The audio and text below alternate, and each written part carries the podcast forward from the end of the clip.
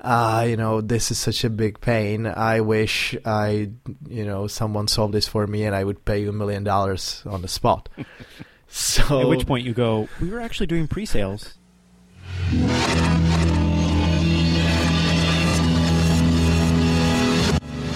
Fire. Four, three, two, one. We have ignition. Welcome back to All the Responsibility, None of the Authority, a podcast for product managers, marketers, innovators, and entrepreneurs. I'm Rob McGrory, alongside my co host, Niels Davis. Today we're bringing you part two of our interview with Product Board founder and CEO, Hubert Palan. If you missed part one, you might be a little lost. We highly recommend you start there to get the background on Hubert and the topics leading up to this episode. If you are caught up, then without further ado, we'll dive right back in. So, how do you see product organizations documenting their user research today, and what are some of the pitfalls that you're coming across? people write it down into documents, you know, Google Drive, right? And you put there, you know, all these interviews or you write it in Evernote. And then it's so hard to get visibility into what are the patterns, you know, how what was the frequency of the problems that people mention you know oh yeah, uh, help me remember. I remember we talked to this one guy and he said so and so you know i i can't remember exactly. Let me go and find the document and see where the document it was spotlight thinking, recency bias, the last two weeks, that's how our brains work, right? You remember the emotions in with which it was delivered to you, that information, and then you somehow internalize it and you think that it was the most important thing in the world. You try to avoid that, but it's just very hard because, you know, the waterfall of information is constant and uh, you're just trying to deal with it somehow. Well, and, and even with all those biases, something you heard about three months ago you probably won't even remember it. Your brains can't do it. Yeah, yeah. That's interesting. True. That gets into sort of another question I had. As you're dealing with the people who are not focused on product, people who are in, say, support, sales, marketing, they may not even be aware of the biases that we work so hard to counteract. How do you train an organization, or what tools do you give them to help them get past some of those biases? Mm-hmm and get down to the roots of the causes and the problems. You know, if a sales rep comes to you and says, "I heard five people who asked for a feature X this week. It must be super important. You're slowing me down. You're causing me not to hit my numbers." Build that feature, which is very yeah. different than saying, "I have 20 people who have this sort of problem. Find me a way to solve it, and I'll sell it for you, even if it's not out there yet." So, how do you yeah. how do you train people, or what tools do you use to get them past feature X and get them towards problem Z? Yeah. Uh, that's a great question, and I think that there's actually a few things going on there. One is that I mean, your role as a product leader is to communicate all the time, constantly, the product strategy, and you know what I described previously as the what problems for what people are we solving with with what products. Yeah, I'm, I'm I draw this as a little triangle with three P's: problems, people, products. And that's the role of product management, and that's what I mentioned. I said put out a matrix for everyone to see what are the problems in the different segments and then when someone comes to you and asks for a feature you can say that's great let's talk about what this feature solves and let's see you know where into what buckets right? Like you can create some hierarchy or you know affinity diagramming for the problems and group them together and have that conversation around where does this fit into this plan that we have here on the board um, in terms of what problem it solves and for what people. And so if you keep repeating this context, people will eventually understand that eh, what you know that landscape and they will be able to themselves kind of understand well okay this I I know that this is coming up frequently but I also know that this is a request and problem of, of a segment that we decided we're not going to focus on now so there's a huge communication piece and being very transparent and always have the conversation about why for whom functionality is important and you know whether we should uh, focus on it or not. And then the other critical thing is all these groups of people are exposed to different types of users. The salespeople, uh, with you know their best desire to generate as much revenue, they will always push for the f- functionality that is on the short term or in the short term pipeline like by the nature of they're trying to close the deal so they will come to you and they will push for what is in there regardless of whether this is the uh, target segment. And then you know if you think about support people support people they are exposed to current customers. They are not exposed to prospects that didn't buy so they don't have that context you know marketers again they are more exposed to hey what's working what is converting where at the at the top of the funnel acquisition and so on. But they might be a little disconnected about the actual uh, value proposition inside the product in terms of what is already done and what it can deliver.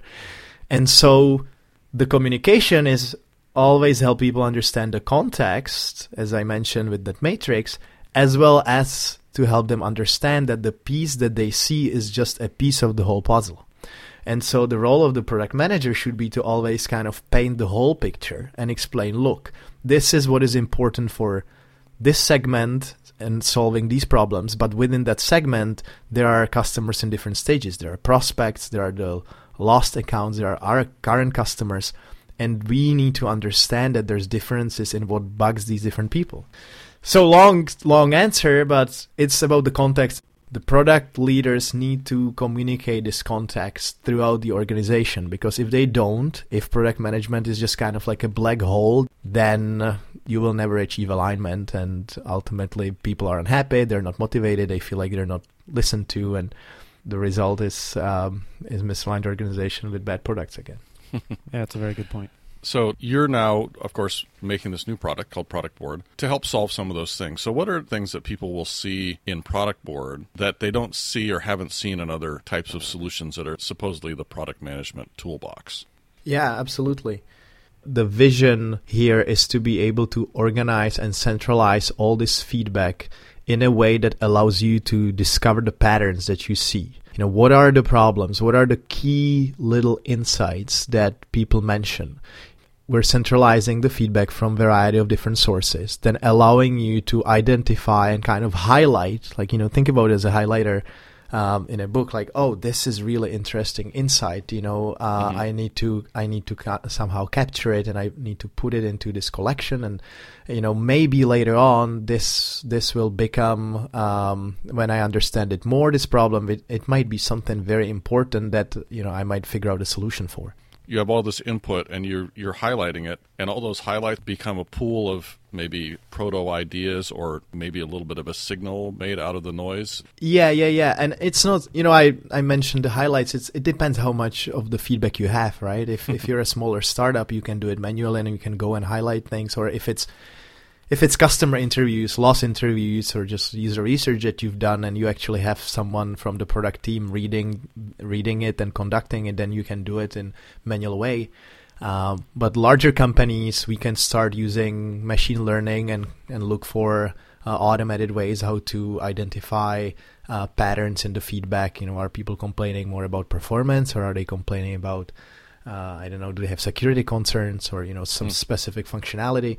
So we can get much smarter there when it comes to millions of support tickets. And then once you have it all together, then you you go to product board and you click on the feature and you see there who what customers or what prospects or you know internal stakeholders provided feedback and how important was it was it just something they say oh yeah it would be really cool if or they said uh, you know, this is such a big pain. I wish I, you know, someone solved this for me and I would pay you a million dollars on the spot.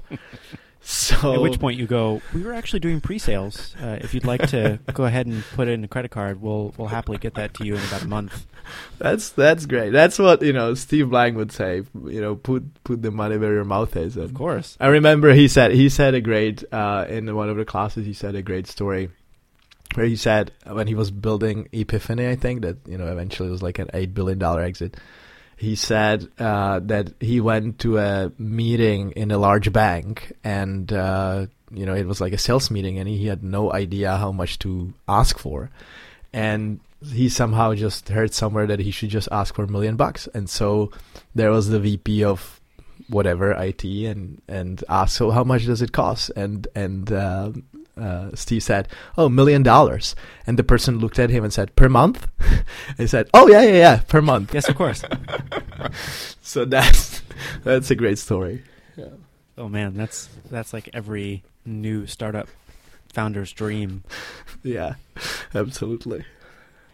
Speaking of gathering the insights from the data, and I know you touched on machine learning and a couple other tools there, but specifically today, it seems like if I screen share with a potential customer or I talk to a target user, it's still hard over the course of an hour or 45 minutes to actually pull together or tag or manually document every piece of potentially relevant information. So, where do you see that going in the future? Where first you need a place to put it, and then you need a way to organize it. In the future, it'd be great to go, oh, here's an audio file, automatically transcribe it, tag it, do some sort of Yeah. automated analysis that pulls together that type of information. Yeah, yeah, and all this can be done, and there's services, and we're actually um, testing integrations with uh, transcription and you know uh, uh, transcription of audio files, and then uh, searching throughout and so on. Um, I just I just want to say that um, kind of the ideal world again, where you have exactly every quote you know properly structured and grouped into the right pile.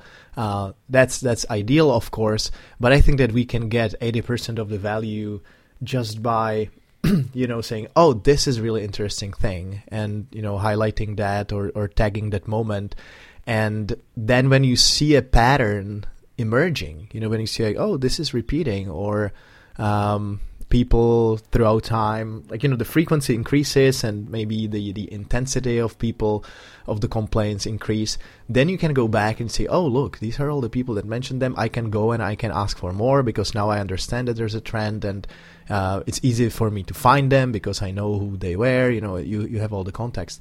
So um, you know, we, we we are working on all these automated ways how to capture, translate, and understand the topics, and you know, cluster them and so on, and kind of suggest that to the product manager.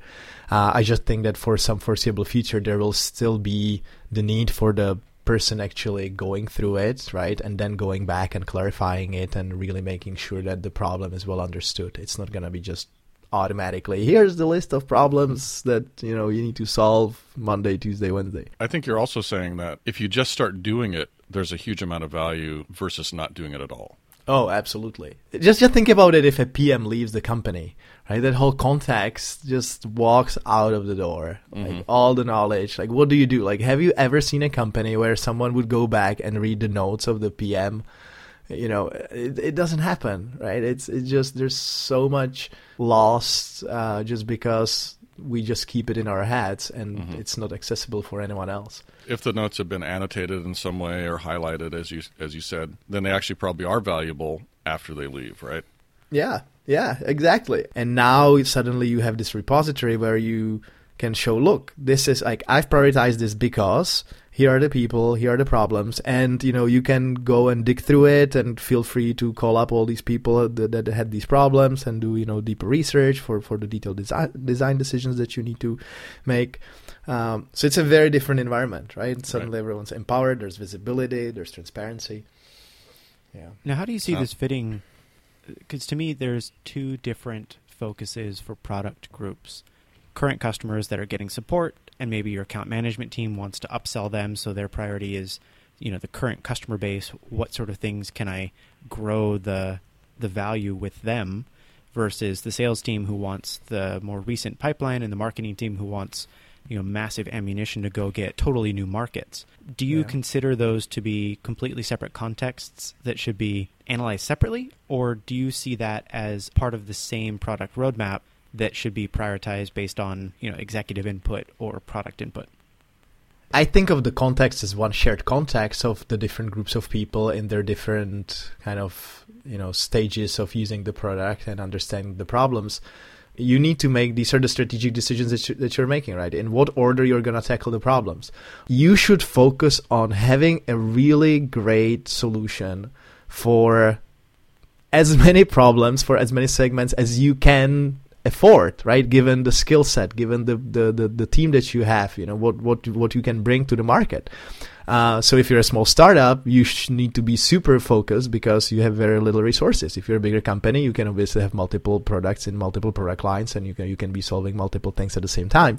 But the individual products still need to be focused on you know solving really well a few problems and uh, you know rather than having a mediocre product that solves 10, 10 problems kind of you know halfway through that's fantastic. I was wondering if you have a couple of pieces of advice for product managers, things that maybe they're probably not doing that they should. Yeah, yeah. The key uh, understanding and kind of realization is that there is a problem space and there's a solution space and you need to understand the problem space before you start figuring out the solution. And it's hard because, you know, people are fundamentally problem solvers. We are not as much problem seekers. We like to solve whatever is put in front of us. You know, many product folks are coming from technical backgrounds and we love to solve problems. Um, but the hard part is to make sure that the problem's worth solving, that we understand it right, that there's enough people in the marketplace. We need to understand that not everyone is like us, right? It's the bias of I have this problem, and so there must be many other problems, uh, many other people having the same problem. That's that's something that needs to be validated because you might be wrong. So that's that's key thing. And then the second thing is once you understand this, you need to communicate it because you need to make sure that others understand the space, that they understand the problem. What I talked about, you know, creating the transparency and always having the discussions. And that's something that every product manager that's not doing it right now could start doing right away.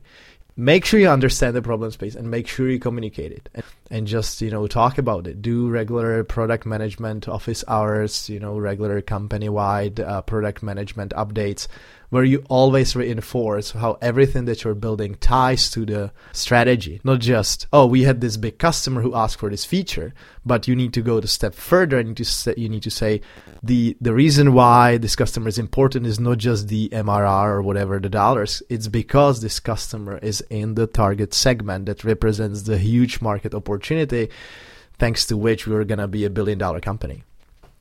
That's fantastic. And any any advice you'd get, want to give to your younger self?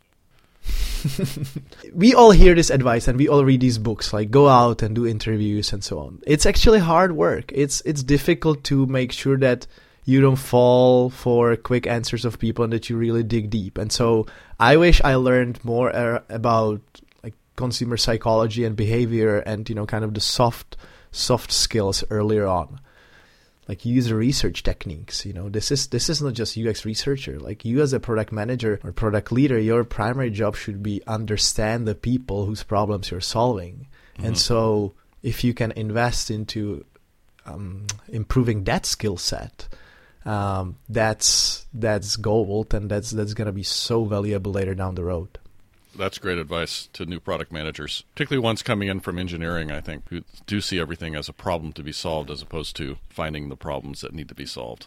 Can you think of any good resources to help people get better at that type of thing? The active listening, digging deeper.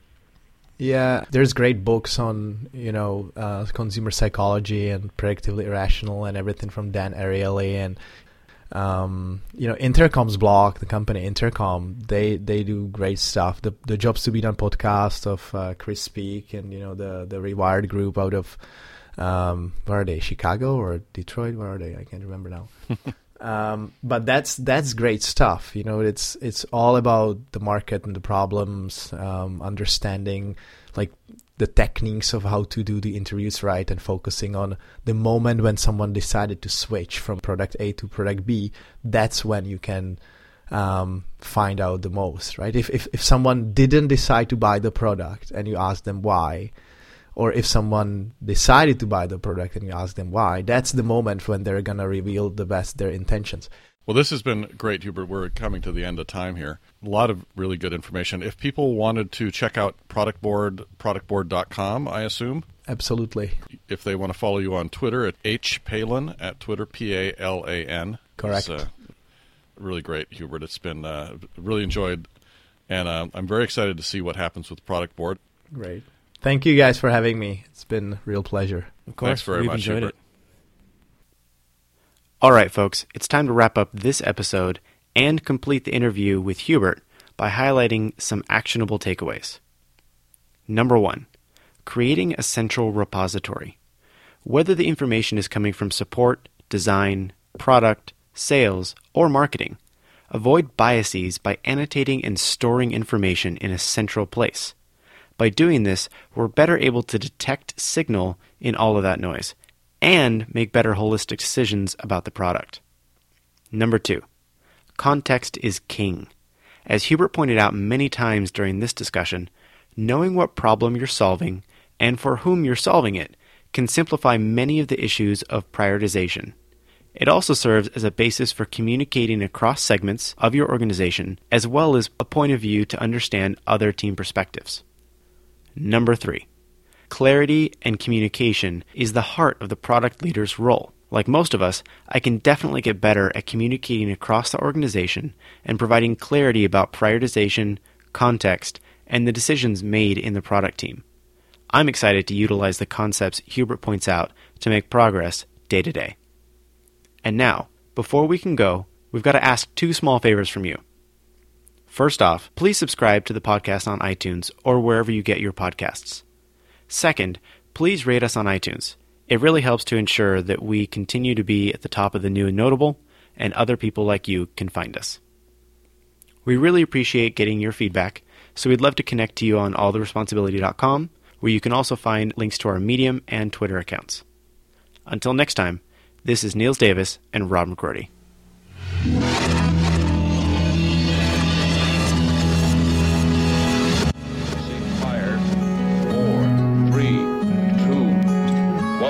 Have ignition.